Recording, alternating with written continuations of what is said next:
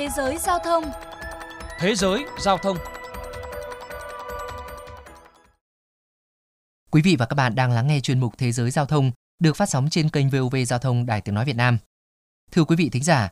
tại Anh, không ít người tận dụng thời gian trên các phương tiện vận tải công cộng khi đi làm để xử lý công việc. Các chuyên gia cho rằng làm việc trên đường đi làm có thể giúp giảm bớt phần nào áp lực công việc, song người lao động cũng cần được trả công xứng đáng cho khoảng thời gian họ bỏ ra bên ngoài công sở. Để cùng tìm hiểu thêm, mời quý thính giả đến với bài viết sau đây.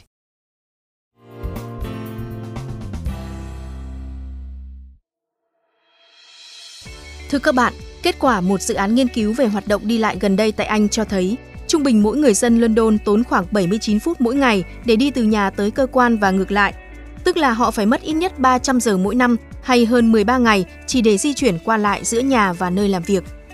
Các nhà khoa học thuộc Đại học Tây nước Anh cho rằng thời gian đi lại ảnh hưởng rất lớn đến mức độ hài lòng đối với công việc. Theo đó, thêm 20 phút đi làm hàng ngày tác động tiêu cực tới người lao động tương tự như việc bị cắt giảm 19% tiền lương.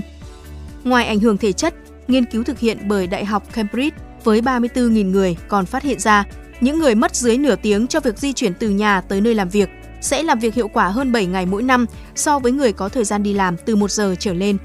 Bên cạnh đó, những người phải đi làm xa có nguy cơ trầm cảm cao hơn 33%, 12% căng thẳng liên quan đến công việc, nguy cơ béo phì cũng cao hơn 21%.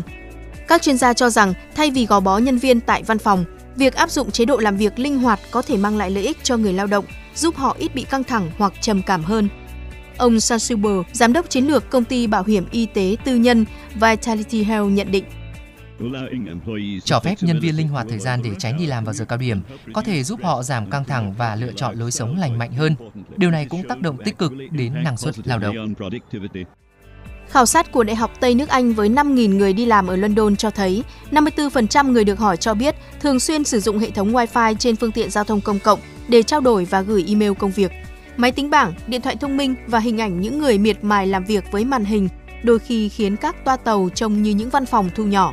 Số người làm việc trên đường đi làm dường như đang có xu hướng tăng khi khả năng truy cập Wi-Fi ngày càng được cải thiện. Không ít ý kiến khẳng định tuyến đường đi làm hàng ngày đóng vai trò như một khoảng đệm nơi họ khởi động ngày mới hoặc tổng kết công việc trước khi về nhà nghỉ ngơi. Tiến sĩ Juliet Jane, nghiên cứu viên cao cấp thuộc Trung tâm Giao thông và Xã hội, Đại học Tây nước Anh cho rằng nếu thời gian đi lại trên các phương tiện công cộng được tính là thời gian làm việc thì sẽ tạo ra nhiều tác động kinh tế xã hội, đồng thời ảnh hưởng tích cực tới ngành đường sắt.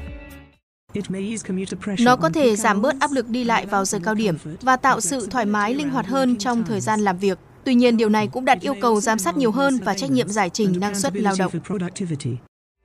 Nhìn nhận ở góc độ người đi làm, tiến sĩ Jane cho biết thêm là một nhà nghiên cứu cũng như nhiều nhân viên văn phòng khác, không ai quan tâm đến chuyện bà làm công việc của mình ở đâu, miễn là nó được hoàn thành. Đồng quan điểm trên, ông Mark Brill, giám đốc điều hành Rastat, một công ty chuyên về nhân sự cho rằng làm việc trong thời gian di chuyển đang là cách sử dụng thời gian chết thông minh để tăng năng suất, đồng thời cân bằng giữa công việc và cuộc sống. Bạn có thể về nhà sớm thay vì ở văn phòng lâu hơn. Các chuyên gia từ Trung tâm Giao thông và Xã hội Đại học Tây nước Anh nhận định, việc tính thời gian đi làm là thời gian làm việc sẽ có tác động rất sâu rộng tới từng cá nhân, người sử dụng lao động và cả ngành giao thông công cộng. Nếu năng suất làm việc trên quãng đường đi làm tương đương văn phòng, người lao động có thể đi làm muộn hơn vào buổi sáng và về sớm hơn vào buổi chiều để tránh những chuyến tàu đông đúc. Tuy nhiên, muốn chứng minh được điều này cần một quá trình dài và vẫn còn nhiều trở ngại phải vượt qua.